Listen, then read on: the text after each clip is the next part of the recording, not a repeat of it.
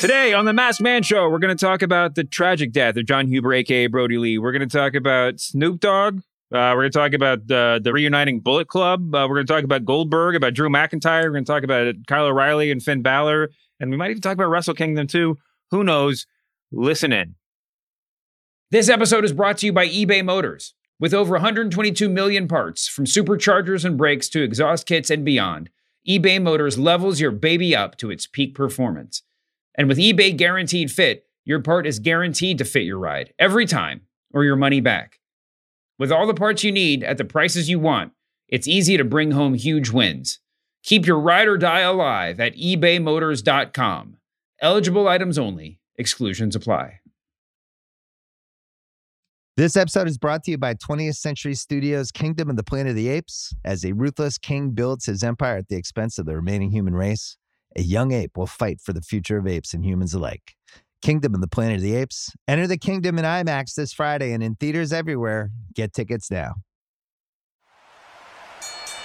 What's going on, jabronis? It's Pitch Mr. Perfect, Skylar Aston. Hey, this is Bruce Pritchard. Roast Battle Season 1 champion Mike Lawrence. The King of Sad Stop. The Silver Lake Heartthrob. It's Trey Kirby. It's Nick Mundy. This is your girl, WWE superstar, the legit boss, Sasha Banks. Hey, this is WWE superstar Braun Strowman. My name's Kevin Owens. I'm Shinsuke Nakamura.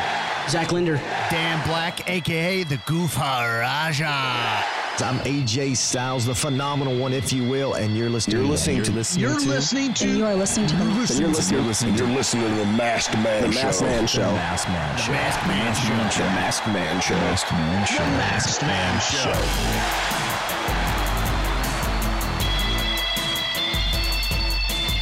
Show. Welcome to the Masked Man Show with Kaz. How you doing, Kaz? I'm doing good, doing good. Uh, happy New Year, Dave, and happy belated too. Happy yeah, birthday! Yeah, man. I turned 17 years old this week. Nice. you Um, don't you don't look a day over twelve. almost almost eligible for the army and R-rated movies. Uh, Awesome. Thank you very much, and, and happy New Year to you too. We didn't record you. over the holiday. Uh, of course, the big thing that we missed was the tragic death of uh, Jon Huber, also known as Brodie Lee, also known as Luke Harper. We're going to talk about everything in pro wrestling, uh, but right off the top, uh, I wrote a piece about it for the ringer.com and I've written about a lot of rest, a lot of guys who passed. I've edited a lot of guy, a lot of pieces at the Ringer by Oliver Bateman and others uh, when, when people die. And you know, there were a couple of times when I was writing my book. People used to always ask me what was the hardest one for me to write, and the hardest there were there were two answers. One was when I wrote the chapter in my book about Benoit and Guerrero. I put it off and put it off and put it off because I knew I'd be destroyed by it, and I was. Mhm. Um, I think for obvious reasons. But the other one that you know was kind of surprising was Chris Kanyon, and and the real reason for that one was because he was the first dead wrestler that I ever wrote about after right after he had died, the first like real time obituary I'd ever written, and it was just devastating. Now we've dealt with a lot of them since then, but I don't ever remember feeling the way I don't. I've never felt the way I felt when I heard that Brodie Lee died, and I think the big reason was uh, it was the first time a wrestler died where it wasn't about him being an icon or being a little god in my mind or being a guy that I just one of my favorites or whatever. It was the first time I saw myself in a wrestler who died. And maybe I mean, you you have a different perspective, maybe a similar one because you you know work backstage and you know a lot of these dudes. But um, when people started, when the word got out and other wrestlers started chiming in, the their love for him was almost the, mar- the most heartbreaking part, right? And the stories about Yeah. how much he loved his family, loved his kids,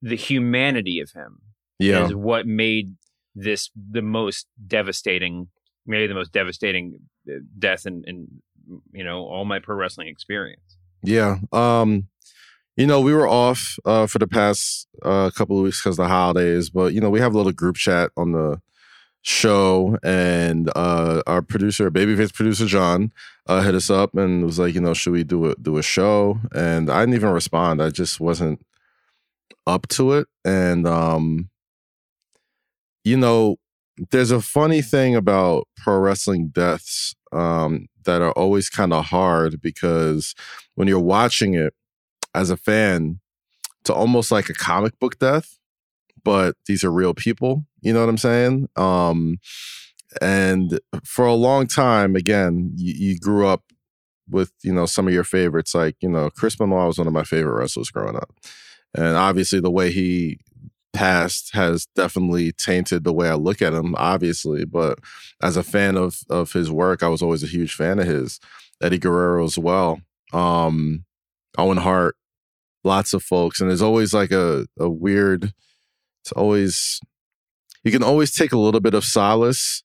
I'm not even gonna. I don't even want to say solace, but for for the for the for the lack of being able to find the right word right now, you always take a little bit of there's a, there's a little bit. It makes it a little bit of an easier pill to swallow when um it's a drug overdose or a murder or an accident or you know death is never acceptable it's never fun it's never a good thing to talk about but it's always a little bit easier to accept when it's something that has happened before Mhm. um, the reason why this was a little tough for me to talk about is because, um, you know, now this is the first time a wrestler passed away that I really liked.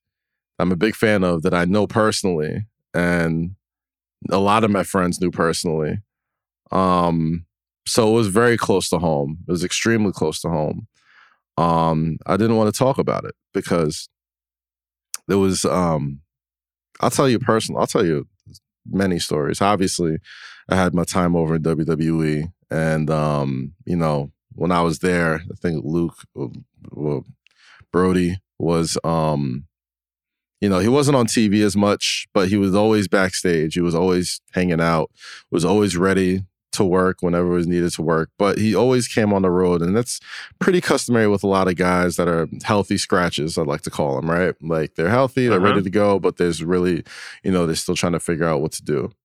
So he was just always around, and um, all the stories, you know, you'll see it in a million Instagram captions and everybody who was talking about him. Um, all the stories you hear about him being a wonderful person and a family man was absolutely true because he was always talking about his kids. He's always talking about his wife. He was always around his kids and wife. And um, personally, you know, we've obviously chummy guy, always hung out, always talked hoops. We always talked about, you know, the, the Knicks and and just fun sports stuff. Um, but personally, he's really good friends with my my good friend and you know Russell Rap p- uh, podcast producer and founder uh, host Emilio Sparks. Yeah. Uh, he produces a bunch of stuff for you know Renee's podcast and and Corey Graves and and Carmelo's podcast and the Good Brothers and all that type of stuff. Shortly after I left WWE, um, a lot of people know this about me. I lost my daughter, um, who was born um, and passed away I guess like an hour after she was born. And um, you know, everybody who knew me knew how excited I was to finally become a father. Um, and how crushed I was when uh, you know, the tragedy took place.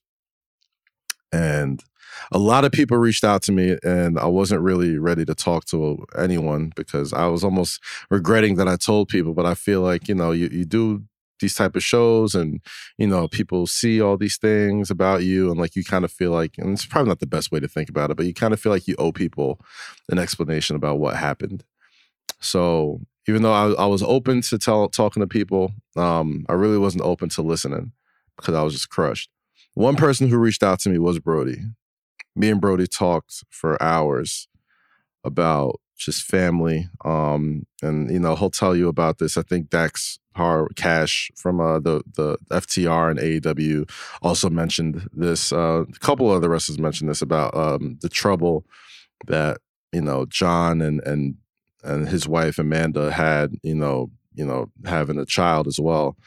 Um, and he was the first person to really talk me through the mentality of what I was going through that really connected to me. And you know, we knew each other backstage. Like we would talk, we'd we'd shoot the shit and be chummy, but you know, I wouldn't call us best friends, but you know, he was somebody who was really nice to me, and we were really just, you know, great, great, um, you know, chatting buddies back then.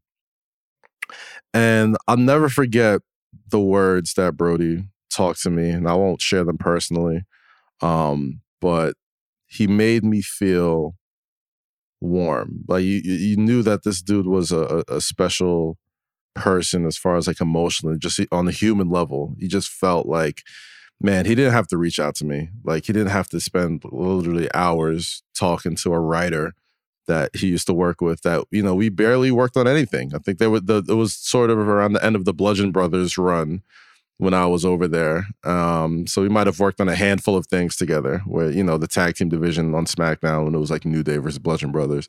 So we didn't work a ton but the fact that he reached out and you know wants to make sure i was okay and not just okay but let him know that he was here for me um, and you know the personal experience that he's had in, in a similar situation I had uh, was something that always you know brought us closer. So we would talk more and more here and there, and um, you know life gets in the way, and you know he you know makes a surprise return at WWE for a little bit. We, we chat about that. We talk about sports. We chat about that. He debuts in AEW. We chat about that. Um, and uh, you know it, it's it's so it's so much more of a tragedy and so much more disappointing to talk about because he was a guy whose success was so deserved, right? Like he went to AEW, became a top dude, main event guy, the guy that we always thought he could be. Anybody who loves wrestling or knows wrestling or has followed his career on the independents or everywhere else always thought he can get to that level. And um to see it taken away so suddenly and tragically not even just on a professional level but me knowing him on a personal level and how much he, cares about his family and his children and how much his his his kids and um the rest of his family. It's it's it's still hard to talk about. It's still very hard to talk about. I'm sure you could tell by my voice. Um but i always i always love the guy I always appreciate everything he's done for me personally, everything he's said to me when I needed it, where I was at the deep end, the deepest end, the, the most depressed part of my life, the the most depressed moment of my life. Um, he was there. He he he gave me a hand. He pulled me out of the of the raft when I was like really felt like I was sinking. You know. Um, and I always love him for that, and I always love his family for that. So on a personal level, on the wrestling level, it's sad all around. It's tragic all around. It's still hard to talk about, but I mean, you know, we didn't get to talk about it last week, but I mean, AEW put on just the classiest wrestling show I've ever seen. Not even just on a tribute wise, but just a, a, a wrestling show that made me like really proud of pro wrestling in general and just being like that's class. That's what you do. Like that is you know at the end of the day we're all a community man. Like i always tell people like don't let divisions and you know where people wrestle or what shows you like you know take away from the fact that this pro wrestling community is a community. And when we're all hurt when somebody's hurting we're all hurting. And um just you know I've, I've heard so much stories in the past days about his last days and how AEW really took care of him, really took care of his family. Tony Khan and Cody and you know that whole roster was really stepped up for Amanda, and um, it's a beautiful thing to hear, and and and the, what they're going to continue to do for his family. Um, but yeah, it. It was really hard to talk about. There was so many. There's so many personal things with you know, a lot of my good friends that are on the roster on WWE, the AEW that, you know, spoke about his final days. So I'm glad that uh I'm glad we're getting to talk about it now. I'm glad we're getting to eulogize him. I'm glad everybody's starting to see what a real, genuine, awesome human being he was. Like as big of a scary looking dude that he is, which he is. He's I'm a big dude. I'm a big I'm a big guy. And he's much more bigger than me. and he's got a heart. He had a heart uh 20 times bigger than that. So rest in peace, Jon slash Brodie Lee, Luke Harper. We'll never forget you. Thank you for everything you've done. And, um, you know, we'll always look out at, after your family, uh, no matter what. I mean, there's nothing I can add to that. Uh, eh, but you know, just in general, it's a cliche that if you want to know how somebody lived their life, look at the way that the people around them talk about them, you know. But it's, mm-hmm. I mean, when it's true in moments like this you realize how true it is right yeah. Um, and like i've never seen a wrestler it, it, it gave me it gave me eddie guerrero vibes like you know i wasn't i was probably like in my teens when Eddie passed away.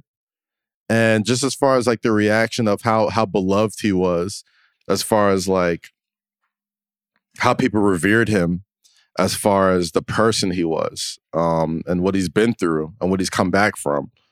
Uh it's heartbreaking. It's still it's it's it's, it's I'm still heartbroken over Yeah. it. Yeah. I mean, it was people were passing around highlights, you know, favorite matches. There was a lot of really cool stuff of his pre WWE career that I hadn't even seen that I got to watch, and you really appreciate him for that.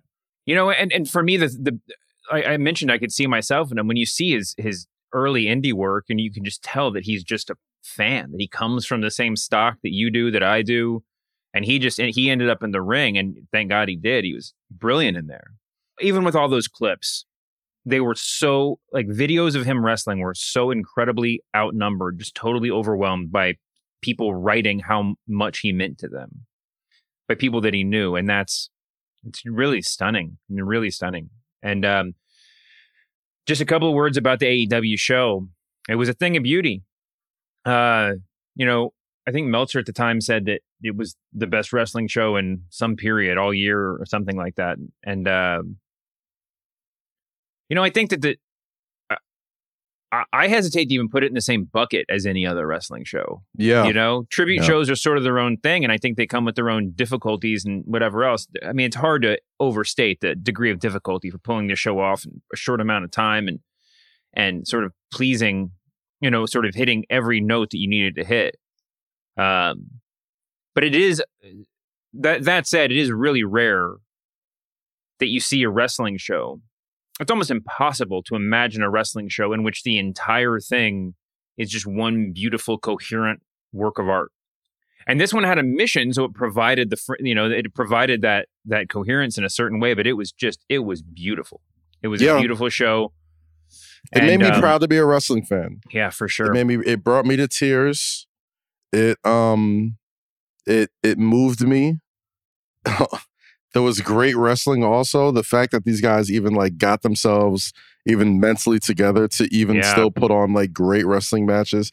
They gave us great moments. I mean, shout out to MJF with that wonderful cane shot that he took from Brodie Jr. Mm-hmm. Um, just the fact that those kids smiled, the the fact that his, his that Brodie Jr. Yeah.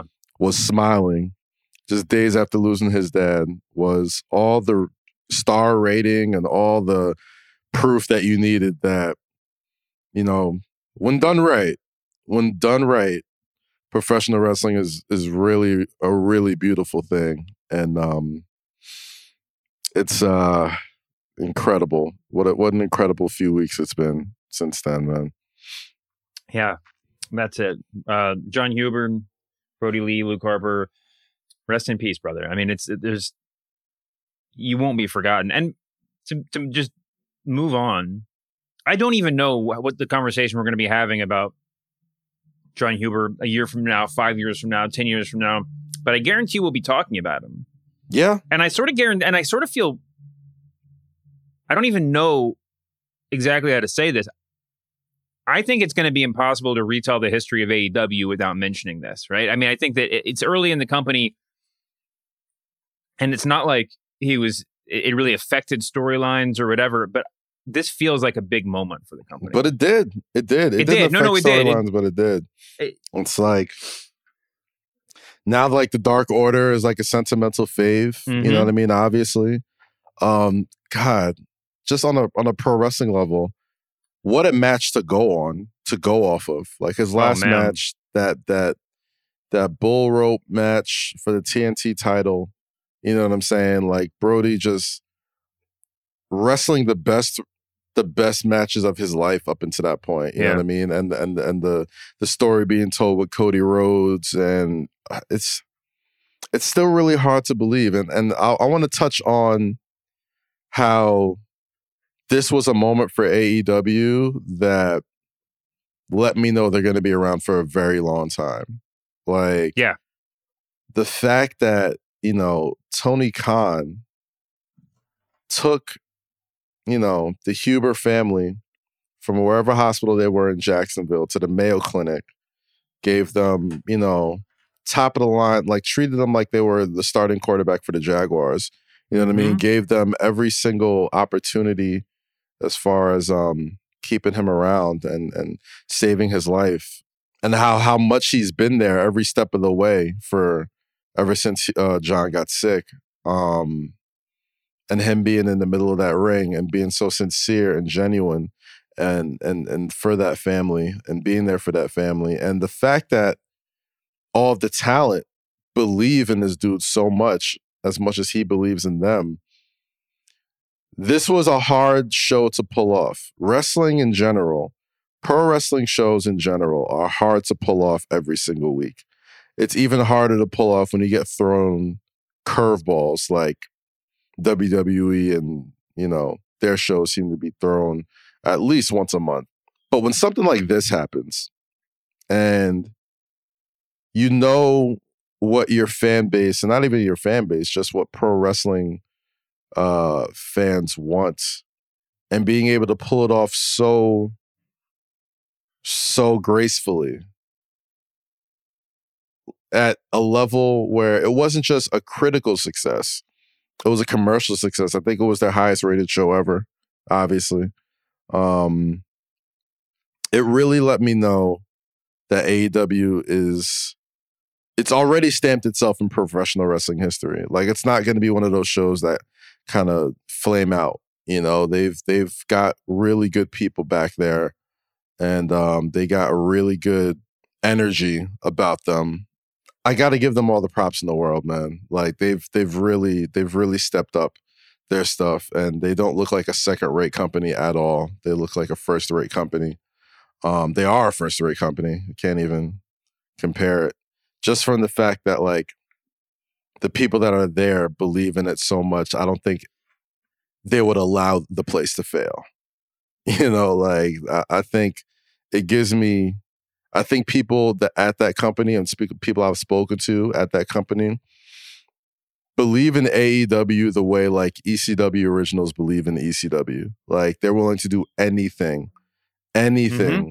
to make sure that this place is successful. And they didn't have half the resources, probably a quarter of the resources ECW had. You know what I mean? Or or AEW had. You know. Um, but yeah, it was a big test, and they pa- they passed it with flying colors, man. They passed with flying colors when they started talking about you know reimagining the TNT title and Brodie's memory, all this kind of stuff that they're doing, it felt like they're sort of establishing their own mythology, right? I mean, they're establishing their own history, which is the big thing that a company like that lacks when it's compared to WWE. I mean, WWE has absorbed like all of pro wrestling history, and AEW, you know, has the opportunity to start. I mean, to compete at the highest level. Like I said, I think we'll be talking about this for a long time.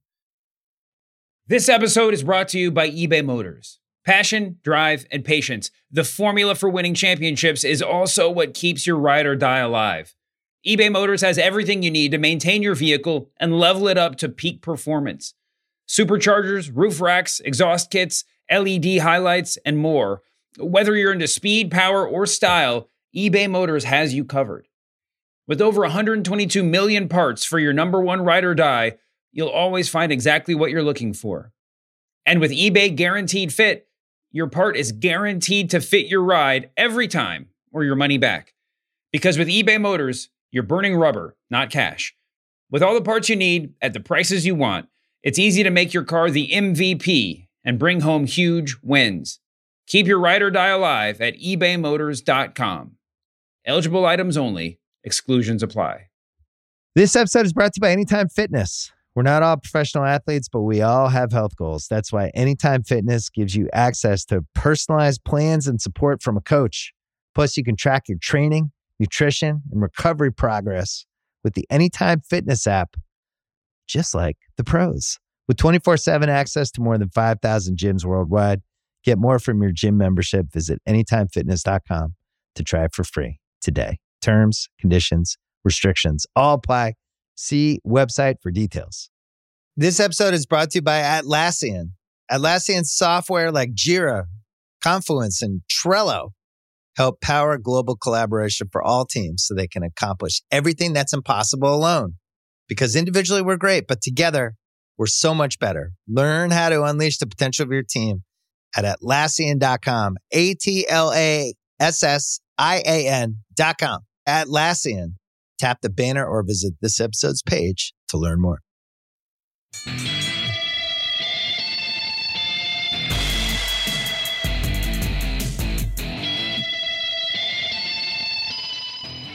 maybe the most uh, important thing that's happened on AEW TV this week was uh, Snoop Dogg hitting a splash off the top. I'm watching it right now. I don't know if we'll be talking about Snoop Dogg when we try to tell AEW's history, although you know it had it had a, a whiff of of uh, you know Lex Luger showing up on the first episode of Nitro. This is a WWE Hall of Famer coming out here on T on on on, uh, on the rival company's show uh, for New Year's Bash and and uh, and hitting a splash uh, off the and actually you know getting involved. It's more than a more than a Hall of Famer. I mean, this guy just did a collaboration with with the Undertaker. You know what I mean? Oh, For yeah. his his big going away. He's the uncle of the biggest star in your company, Mhm. Sasha Banks. Um, I could see why they could be a little tight. I could see why uh, you know, WWE could be a little ruffled, but yeah, it establishes a little bit more uh AEW story, you know, a little bit more AEW ethos, um, which is extremely important when it comes to uh competing with the big dogs. Why am I watching you and not watching them? You know what I mean? Like if if I'm watching if I'm watching uh AEW right after TNT, NBA on TNT, and a bunch of casual fans are saying, What is this WWE knockoff? That's not the greatest, you know, that's not the greatest feedback. You got to start wa- doing stuff that separates you from everybody else. And Snoop and that frog splash slash elbow drop, I don't know what that was. I mean, his right leg was trembling, and I'm like, oh my God, Snoop's gonna, oh my God, Snoop's ACL is gonna go. His ACL's are gonna go. Like, he's gonna hit that floor. I mean, I don't, I don't know if you've been inside a wrestling ring before, Dave. I'm sure you have. Only like once or twice, I think. Yeah. Deceptively large leap from the top rope. Like people Oh, think, yeah. oh yeah, I'll go up the top rope. Like, like once you're up there, you're like, okay, this is pretty, this is pretty far. Like, is- Everything at once you get in the ring, every single thing is like operating in a war zone. I mean, it's like like like try, like the I like you like lean against. You're like, oh, maybe I'll just run the ropes, and like the placement of your feet one in front of the other suddenly seems impossible. Like Right. is so difficult, and the t- and the ropes. Yeah, man. I mean, it's scary up there. It is. It is not. It is. It is very scary. But I mean, shout out to Snoop, man. Like the best part about that was like, I don't think I've watched Snoop Dogg for almost my entire 33 year existence. I've never seen him have that much fun or smile. You can tell he's wanted to do that his whole life. You can Yeah. tell that like you know w, they've been asking for WWE like yo let me do something let me get physical and they're like uh, oh no we gonna do it I just want to point out for the record uh, that Snoop Dogg is a WWE Hall of Famer. He was inducted in 2016 alongside Sting, who was also in Wow. AEW. Now, I don't know if this is going to be a tradition, and if it is, look out for like the Godfather and Jacqueline to show up on in AEW in any given moment. Stan Hansen, I'm looking at the, oh, the I'm, I'm guessing the Freebirds probably won't make it since Michael P.S. Hayes is uh you know one of the last standing and, and he's uh backstage. Mhm, Um, mhm. But yeah, yeah, it's a it, it, it's a that was a that was a, an ominous year, I guess, for the WWE Hall of Fame. Although it would be cool if like WWE could. If, if they start trying to write that into the Hall of Fame deals, like you're never allowed to appear on another another company's program. It's so weird. That's just that's just weird WWE stuff. Okay, like I, I, I'll listen. Everybody knows I've always got love for the WWE, but I got to keep a spade a spade when things are just weird. Just acting like and pretending that other companies or promotions don't exist is such the the strangest thing, the most self self harming thing you could do for WWE. Like, yeah, okay, whatever. You're giving more publicity to the competition, right? But you're growing pro wrestling in general. Why Mhm. not? Why not acknowledge the competition? Why not acknowledge what's going on on the other side of the fence? You know what I mean? Like that's just it. Just always felt silly to me. If the WWE isn't stupid, he's a Hall of Famer. if he wants to go and and and rap Sasha Banks to the ring at WrestleMania, they're not gonna say no. Okay, like this is Snoop. At the end of the day, he's one of the most recognized. He's probably the most famous rapper. Not the best rapper, not the biggest rapper. But when you talk about rappers and fame, I don't think anyone's more famous than Snoop Dogg. They're not going to say no to him if he wants to go and do some WWE stuff. It's nah, just, absolutely know, not. They'll get over it.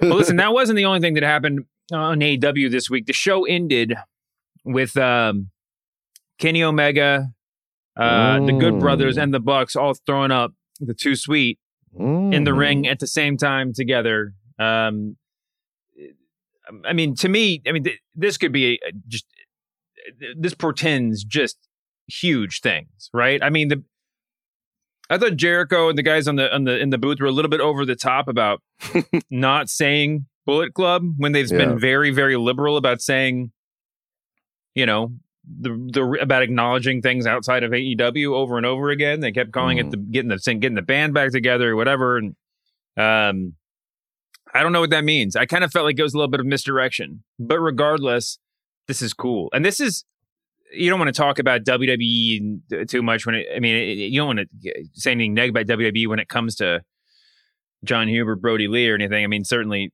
it's just no, not the time or place, but we're, but it is sort of like the, all three things that we're, that we've talked about about AEW when Brodie Lee, I mean, it, just his career prior to his death and, and Snoop Dogg, as funny mm-hmm. as that may be. And now the club, the Bullet Club, the club, are all things that are all, are all kind of WWE do overs, right? I mean, they, like AEW has a chance to to do what WWE could have done and do it the right way, and and and um, it's I don't know, it's sort of exhilarating. Yeah, I mean, if I'm if I'm if I'm not mistaken, I'm I think what does New Japan own the Bullet Club trademark, right? Like, is, is that is that what's helped keeping the lights on over at New Japan? Like the fact that they own the Bullet Club, you know, logo or oh yeah, yeah, or, they have all or, the rights to that. I mean, they still the Bullet Club's still going strong over there. Right. So I could see Jericho and, and Schiavone and everybody kind of being a little bit over the top with like not mentioning it, but trying to uh, emphasize the fact like, okay, this is not the original Bullet Club, but this is the Bullet Club that kind of helped take it to the next level, right? Like there mm-hmm. was like the Finn Balor era, Finn Balor, the Prince Devitt era, yeah. which kind of helped kick it off with uh, you know, um uh Fale and and and everyone else. Um there was the AJ Styles era, which mm-hmm. you know it was pretty quick but pretty impactful because AJ kind of like took himself to the next level of being like a hot commodity, yep. which eventually led to him being WWE. And then there's the Kenny Omega era where, with the cleaner, and you know where he became to many folks who cover this thing and and has covered it longer for for a long much longer time than I have. Kenny Omega becoming the best wrestler on the planet. Um, that being said, well, and there's also and also just to, I mean just to add on, yeah, I think for a lot of people who were aware of the Bullet Club, you might have been wearing the shirts of the Bullet Club. I mean, I saw Bullet Club. I saw Karl Anderson in a Bullet Club shirt at a Ring of Honor at one of their first like crossover shows before I was really deep into paying attention to what was going on in New Japan. Mm-hmm, mm-hmm. Um, for I, I was just going to say for a lot of people, the Kenny Omega era of Bullet Club was when people really started paying attention. I felt like that's when like you could not uh, open your computer without seeing a clip of New Japan of, of the Bullet Club. You know, I mean, there that was a th- that iteration. I think has a lot has the most resonance of anything any other one.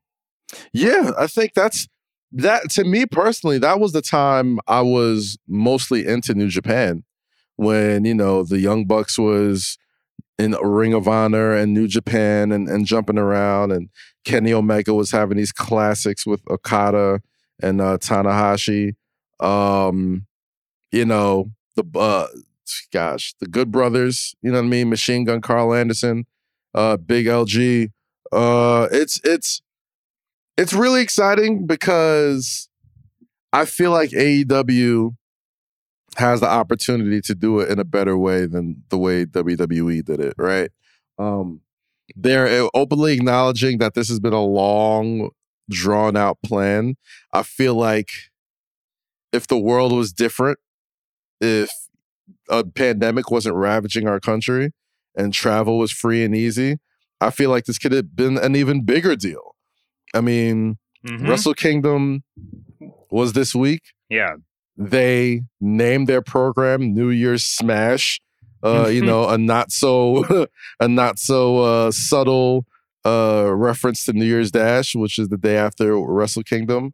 Um, there could have been so much synergy right there, man. Like, obviously, I've always said AEW's biggest um biggest opportunity at success is doing what WWE is not usually willing to do, and that's collaborating with other Yeah. other promotions. Um, they've already kind of started it with Impact. Uh, there was talks of ROH, talks of other promotions, but there's always been that strong connection to New Japan. And I know New Japan was trying to have like their US division, their like American division, and, and tour the country here before uh, you know, things got kind of crazy with this pandemic. But I'm I'm very interested, man. Like there's it, it's I'm excited, but I've also seen how it can be done when it's not done all the way right. Also, so I'm I'm cautiously optimistic about it. Um, but I am looking forward to seeing more heel Young Bucks. I am Oh, looking yeah. forward to seeing like you know Moxley being that guy that kind of takes him on.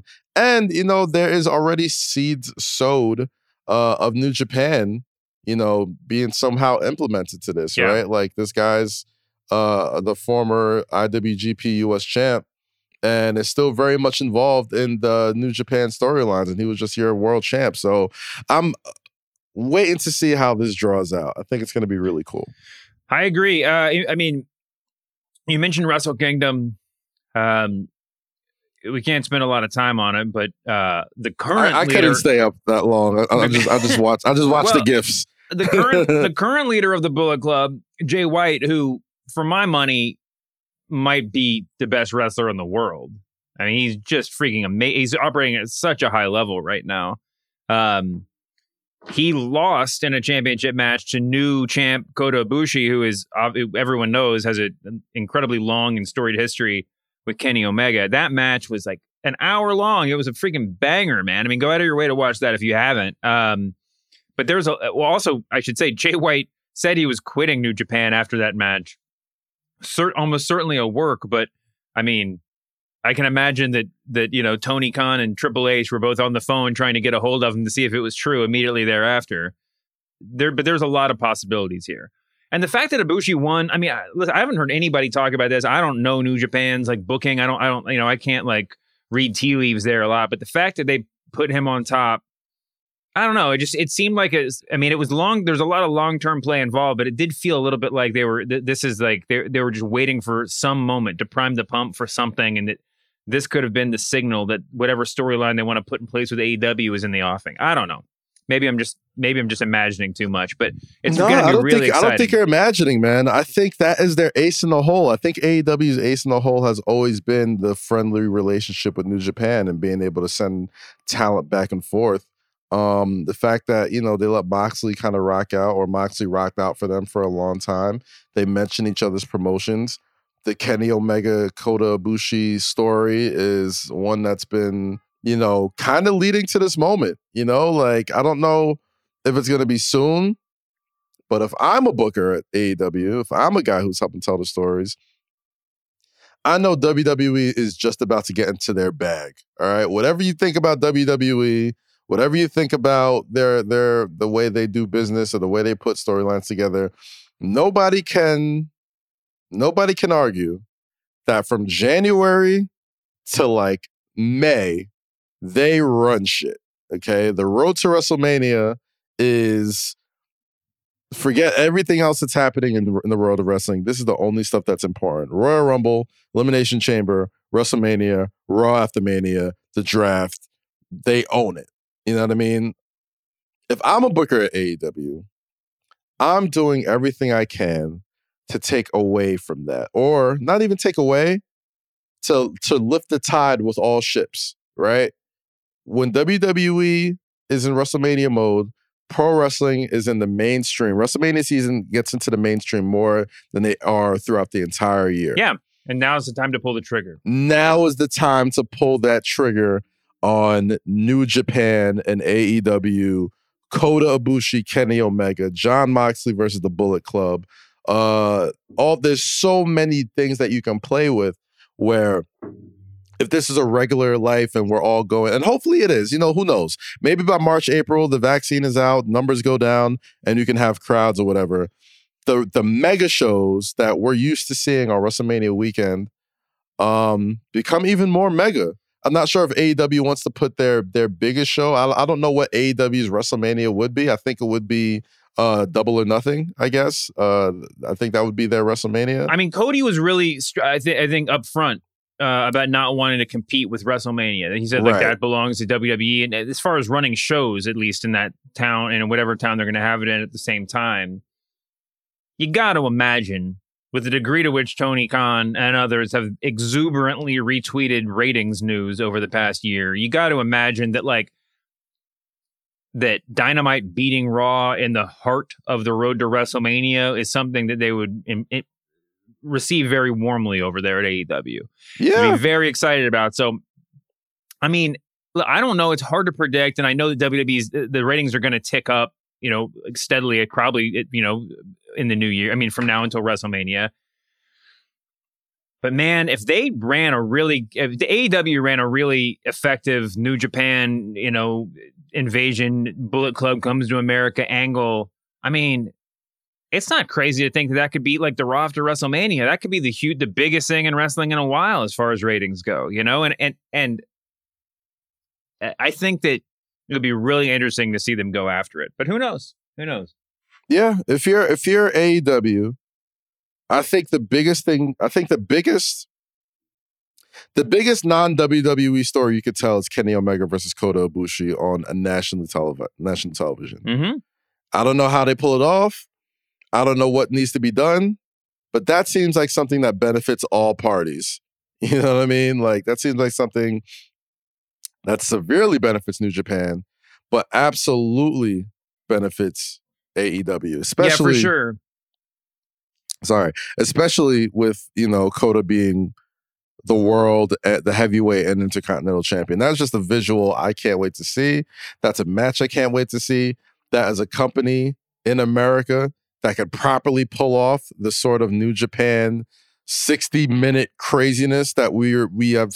Yep. That made Kenny Omega that dude. That made him that you know that the most sought after free agent, and you know when he was you know. uh uh, uh, looking around and and trying to become a you know another a bigger star. That is the biggest move they could pull. That is the biggest story, non WWE wrestling story that they can pull off, and that is something that really makes the stateside pro wrestling.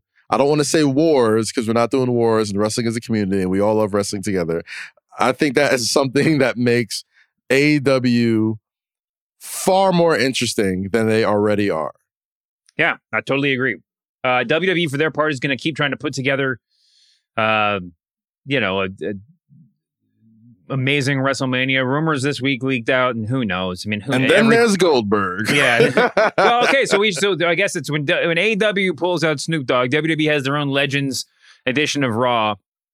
Uh, Candice Michelle, who I was most excited to see, was not actually there after they promoted her, but um, Goldberg was. He was. They did not promote him. He made a surprise appearance at the end of the show uh, after um, Drew McIntyre retained the title in a good match, really good Monday Night Raw match against Keith Lee, um, the unofficial uh, avatar of this program, and um, and so he.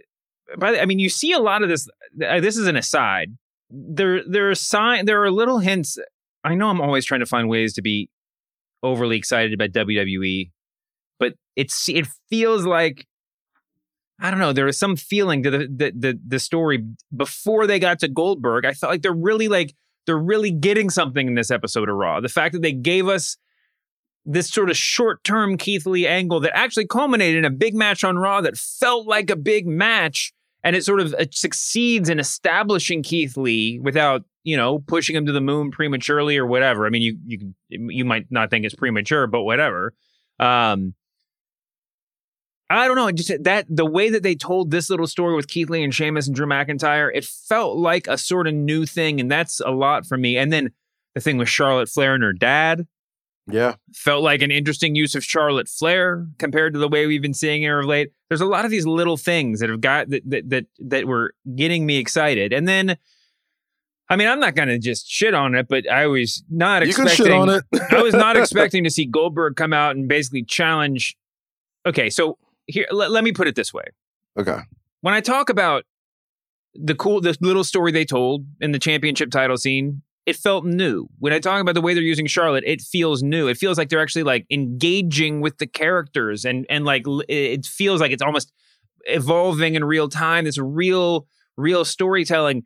Goldberg comes out after the championship match and cuts a promo on Drew McIntyre that it felt like they wrote the promo they wrote the promo when like when when they thought Randy Orton was going to be champion and they forgot to revise the promo. I was like, wait, Drew McIntyre literally does nothing but respect the OGs and the legends and gives them props all he the time." He cut a promo with Hulk Hogan earlier in the night. I mean, at least have Goldberg get mad about that. You know? yeah, I'm like, what? Are, I'm like, what do you talk? I'm like, Goldberg. What? Randy Orton's that way. Like, that's not. That's not who you're trying. It's but like fight. it was such a control V promo. It was just like, oh, just have them go out there and say something, you know, whatever. It's like no one cared at all. It was At like all. seeing them in the ring together was supposed to get us excited. Now the the, the story goes that the the rumor, and please, who if this ha- this will probably happen because it's just one of those obvious things, but uh, who knows if, if take this with a huge grain of salt. But the rumor is that it's going to be Drew McIntyre versus Goldberg at the Royal Rumble. Drew's going to win. It's a one off match, not a long feud. Drew's going to win, and they think that'll propel Drew to the stratosphere of superstars, and then somehow they're going to do Drew versus Roman Reigns at WrestleMania. Um, which I'm not mad at. I'm not mad at either. If it's title versus title, then go for it. And if they if they do some silly booking thing to take the title off one of them, um, you know, it- what whichever whichever way they do it, I think there's a way to make this really cool. Uh, although you get to this weird moment where it's like when you actually have to start calling the finish. Now, this should not affect your booking decisions. I think you should put your best match out there for your fans every night. But if the point is pushing Drew to the moon, um, I th- you know that kind of means him going over Roman Reigns, and then what do you, is Vince going to say that he's going to green like that? Who knows? But anyway, I want to jump back to what you mentioned about Keith Lee. I know Keith Lee is our favorite wrestler on the planet, and I don't want every I don't want anyone to give up on Keith. I feel like what they did do is even in defeat, they really established Keith Lee as a guy.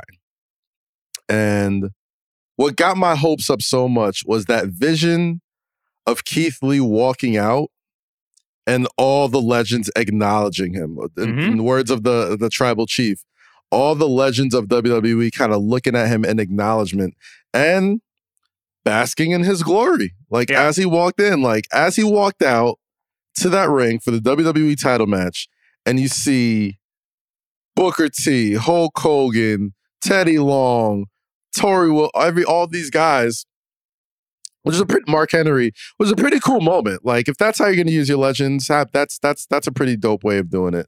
Um, even in defeat, which we all kind of had a feeling like Keith Lee wasn't gonna, you know, win the world title that night. I'm always worried about how you position certain people and how they're gonna look afterwards. How they're gonna look after, you know, uh losing his title. Are they gonna Yeah. just get thrown back into the middle card bushes, or they're gonna be still around?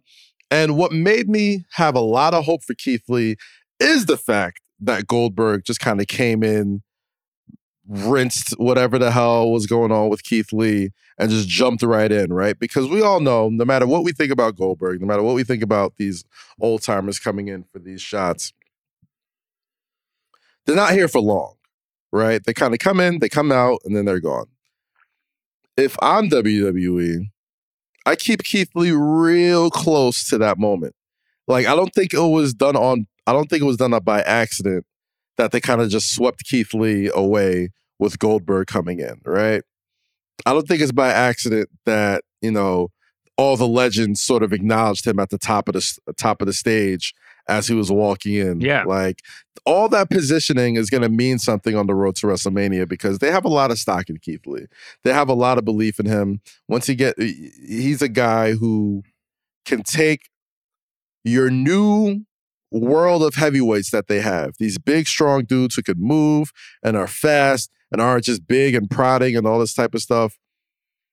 He is so important to that roster to making a guy like Drew McIntyre. I'm not saying, you know, Drew McIntyre can't go, but Drew McIntyre looks a hell of a lot better doing his fast, intense, uh, athletic offense. Roman Reigns looks a hell of a lot better doing this fast, intense, athletic Yeah. offense when there's a guy just as big as him Mhm. doing it. When he's doing it with AJ Styles and Seth Rollins and and and and Kevin Owens, you know what I mean? And Kevin Owens isn't that small of a dude, but it just doesn't hit the same. So there's a whole lot of stock into Keith Lee. I would just say I would keep my eyes on him. I don't think he's out of the world title picture yet. I know the the the the tea leaves are saying Drew versus Roman for the world title. If I was a betting man, I'd put my chips on Keith Lee as the winner of the Royal Rumble. Yeah. Well, I mean, it's it's a it's a really really compelling thought. i we're about to put our fantasy booking hats on. I mean, it's, it's that time of year. I mean, I don't mean we we got to do it right now, but well, what the hell? Keith Lee's my guy. I mean, I, I want to say, I like, I, I thought he should have been the WrestleMania main event last year. I mean, I, but Yeah. you know, that's fine if they want to. If I mean, if, if as long as he stays close, this is he's just he's so ready made. He's just ready made, and frankly, all these wrestlers wrestle longer and longer. But I mean, it's Keith Lee is it's time. You know, he doesn't have another decade probably of operating at the high level that he's doing right now. So let's just, I mean, he could be such. Keith Lee could be Keith Lee could be a history lesson if WWE plays it right. You know, and Mhm. it's and and and they just need to they just need to do it now. That's not to say they shouldn't be doing what they're doing with Drew McIntyre. I think that all things considered, it's sort of admirable that they've stuck with them and that they've actually. I mean, the big picture, they're they're trying to create Hulk Hogan. You know, they're trying to create another megastar, and they're sticking with the plan and they're trying to do this stuff. And there's and obviously with this fantasy booked Goldberg feud, like they're they're committed to the project.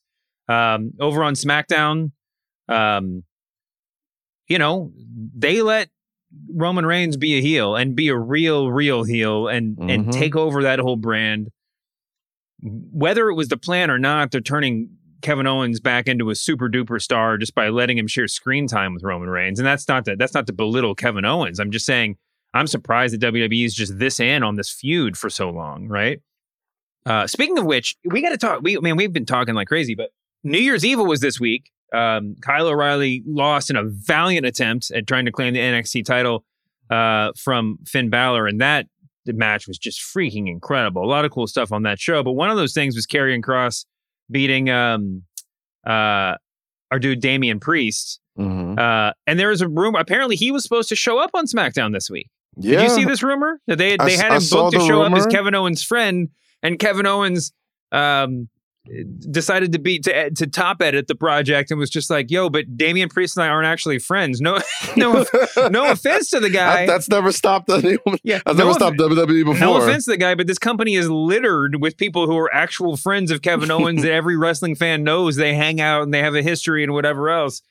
And Damian Priest, I mean, it. Listen, I appreciate KO's commitment to to narrative coherence. Yeah, yeah. Not a lot of people have it. if they were really doing that, they should have just called Leon Ruff and had Leon Ruff come through and be his his heater and help him out. I'm I such know. a big Leon Ruff fan, but they are. I mean, I, ho- I hope Damian Priest still gets a good look. I'm I'm not. I mean, but it's a it's a. Uh, I mean, that's it's just funny. It's like it's like I, I can't get Yeah, enough of it. apparently, him and Roman Reigns is like, yeah, that doesn't make sense. Let's scratch that, and instead, it just tossed him off of the stage into the mat tables, Yeah. which you know. But um, New Year's Evil was dope. Got to watch that. I want to talk Kyle O'Reilly and Finn. It feels like those guys. I, I, I, and I actually read. Uh, I don't know if I think you re- rewrote this. This Kyle, like the the Kyle O'Reilly chain wrestling. Oh, that was story. JJ McGee. I edited the piece. I mean, JJ's he's a, he's incredible. He's got a, a Twitter account. It's at MythGifts. Nice. Um, oh, Myth Gifts. Okay, okay, okay. I yeah, like yeah. guy. So I, I hunted him down after he did it. He did like a like a a 40 tweet breakdown of Sami Zayn's moveset and why and how he stopped doing all these moves as he turned into a heel. And I was like, Mm-hmm. can we please just turn this into an article in the ringer? And so he's going to hopefully keep doing stuff like this for us. He's he breaks down pro wrestling in a way that uh, I just love to I love to read, love to be involved with. But yeah, he broke down sort of the chain wrestling, how Kyle O'Reilly is uh, just such a just no one chain wrestles like him, and also just could have tied that to his to his face turn. But go ahead. Yeah, yeah. There's no way. Uh, I've I've seen a lot of his tweet, his tweet storms, and he sees wrestling in a way that I don't even think the people writing the show have seen. I was like, wow, I didn't make that connection. But if you did, mm, muy muy muy caliente. Um, Kyle O'Reilly is slowly becoming my favorite wrestler, just because he wrestles like a guy. If I hate to I hate to put it like this. I'm not gonna I'm not, I'm gonna wor- f- because I can't word it correctly. I'm just gonna say it. I feel like if pro wrestling was actual fighting, Kyle O'Reilly makes it look like actual fighting. Like he makes it look as real and as authentic and as dummy proof as possible. And Finn Balor, By the way, without doing without doing the sort of like strong style stuff, and he has a little of that in him, but Yes. without without doing he like has just enough though, just Yeah, enough to he- not he- make it look like but he's not doing the thing where he like legitimately headbutts people and concusses them both. You know, he's not he's not like actively like hurting people for the sake of getting the look. He just but he he understands wrestling and MMA enough to make everything sort of like believable on a level that is not real common. Yeah, yeah, he's a he's a brilliant in the ring storyteller, just absolute brilliant in the ring storyteller, and so is Finn Balor, man. And if you read what he said when he first got to W, first got to back to NXT, he said Raw and SmackDown are the big one hundred million dollar Avengers movie blockbusters, but NXT is Broadway. You know what Mhm. I mean? Like that's when you go and show what the real actors are about, the real art, the real craft. And you can kind of tell this is what Finn's been wanting to do. This is the best use of Finn um, that there possibly is. Like he is a guy who is the the legitimizer. He can legitimize anybody on the NXT roster because of his past, because he's sort of like he says it a lot in his promos about like I don't follow the business, the business follows me. There's a lot of truth to that because he's kind of this one tying bind through what's happening in Impact, what's happening on AEW, what's Mhm. happening on New Japan, what's happening on Raw, and what's happening on SmackDown. He's the one dude who has literally who hasn't just touched all parts of those, but he's been an extremely important part of every single one of those things. And he's the guy at NXT. And I love that he hasn't talked much. He just kind of went out there and, and, and kicked ass and took names.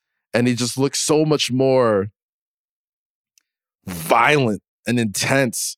And like the way he shows respect to Kyle O'Reilly without necessarily being like, you know, uh, chicken shit heels. Like they're both sort of baby faces, but like the look that Riley and Balor shot to each other towards the end of that match, where in most wrestling matches, after a brutal match like that, they get up, they shake hands, they hug it out, great match, appreciate it, and then they all go their separate ways. Oh man, wrestling, you love to see that, yada yada yada by the commentators. But they both just shot each other a, a, a look of like just real, real intensity that kind of makes me think that story still isn't done being told. I still believe at the end of this run, Kyle O'Reilly Mm-hmm. or Pete Dunne.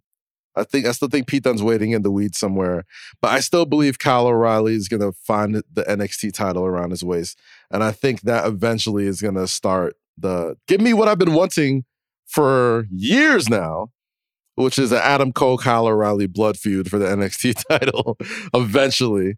Uh, but what a match, man! I just that's that's that's just my kind of wrestling, man. Give me two smallish dudes that are ripped, that are gonna hit the hell out of each other, that are gonna be fast, that are gonna jump off of shit, that's gonna chain wrestle, that's gonna make people tap out. I love that it was a tap out. You know what I mean? Like there was no doubt left on there, except for the fact that this dude's jaw was unhinged. Uh, it's it is. Mm, that is my type of wrestling. I love me some. I love me some flippy shit. I can watch yeah. flippy shit all day long, but give me two smallish dudes that are ripped that could just beat the holy piss out of each other for well, a half hour. The problem with the blood feud, the problem with the blood feud idea is that they got there by accident in the first match. They like, like got we had like a broken jaw and two bloody mouths, and like it, it's hard to imagine it, raise, going to a level above that. I totally agree. I think this is the perfect use to Finn, and I think Finn still has a place in the main roster. I mean. I, I think that they were, were made the right move to shotgun him as soon as he came onto the main roster. And I think he's a, I think that he is a has a potential to be a real player. I mean, and, mm-hmm. and I mm-hmm. think he can be. I do think that it's interesting that like Finn, and maybe this makes it. This probably makes him perfect for the main roster, to be honest. But like, you know, when he got signed, he sort of represented a new a new generation of flippy guys for WWE. Mm-hmm. And since then, they've signed like there there have been like like evolution has gone at such a high rate. There've been like five generations of flippy guys to come after he was signed, right? I mean, they're like people are flipping at a much higher level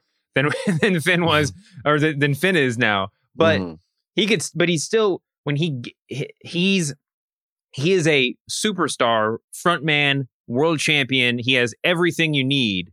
But he, but like all the greats, it matters a lot. It's still he feeds off the other person in the ring. Yeah, and uh and I love him being the, the, this being like the gritty, like you said, the Broadway version of, of, of WWE. I love that he's doing this right now, and, and if he spent the rest of his career doing this, I would be fulfilled. But I still think there's you know a bigger look for both these guys, and, and yeah. everybody knows I love Kyle O'Reilly. I've loved Kyle O'Reilly since well, from I mean forever.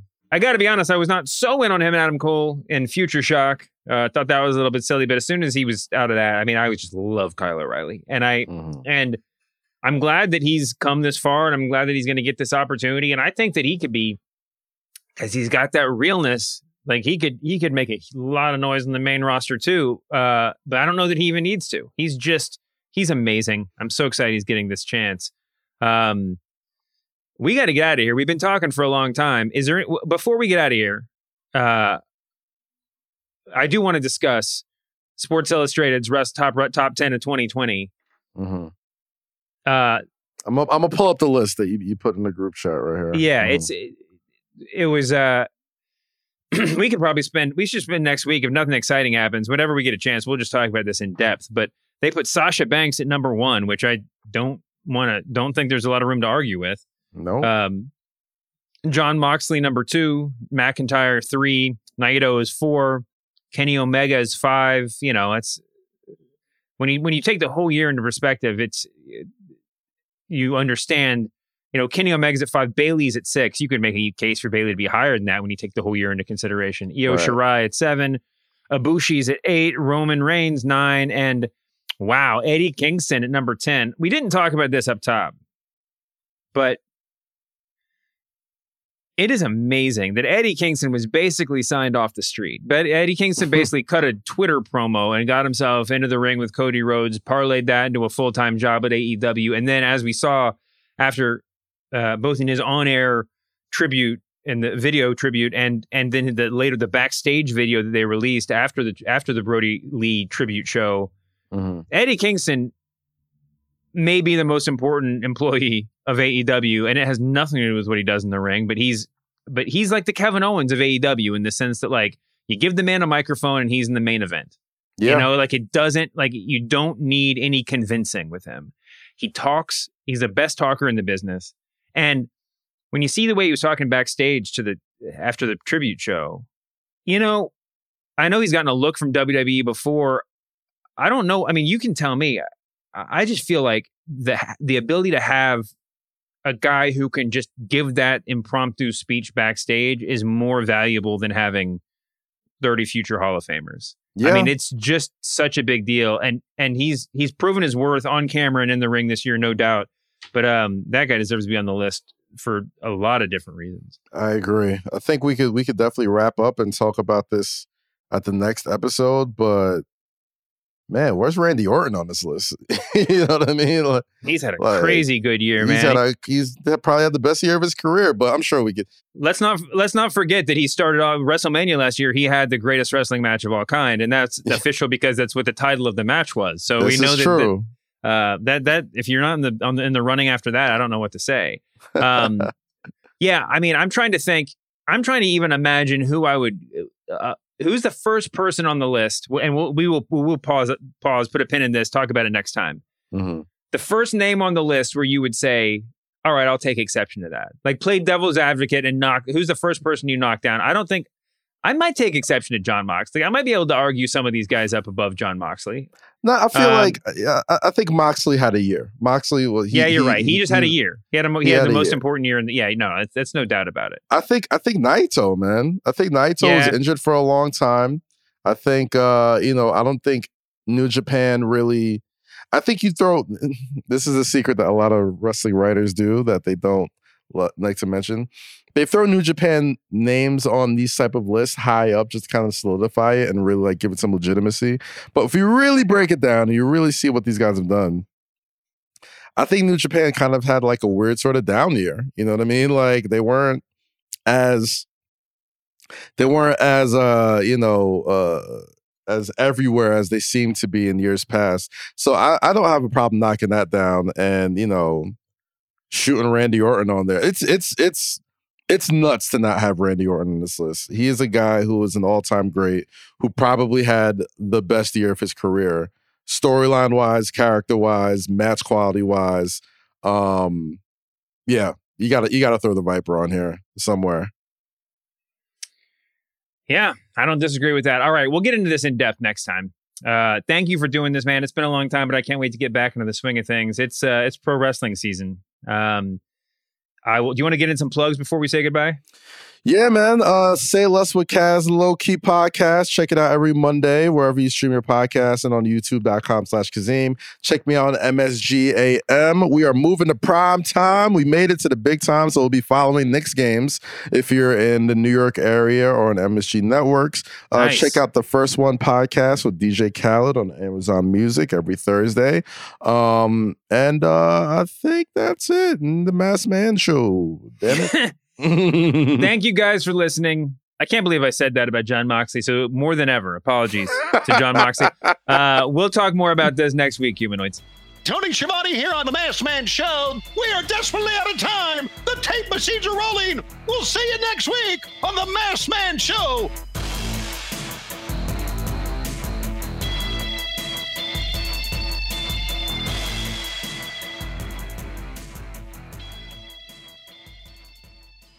This episode is brought to you by Hotels.com. When I went on my last holiday to Cape Town, it was amazing. My friends were there, the weather was phenomenal, and most importantly, the food was fantastic. But one thing I struggled with was finding the right places to stay.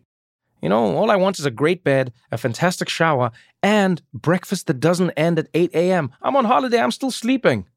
I also like ease, and the Hotels.com app easily helps me to find a perfect hotel for every trip. Whether you're looking for a family friendly getaway or a relaxing spa weekend, on the Hotels.com app, you can compare up to five hotels side by side. Now, why would you want to do that? So you can see prices, amenities, and star ratings. And best of all, you don't have to switch back and forth between options. See? Ease. So start planning your next getaway and find your perfect somewhere in the Hotels.com app today.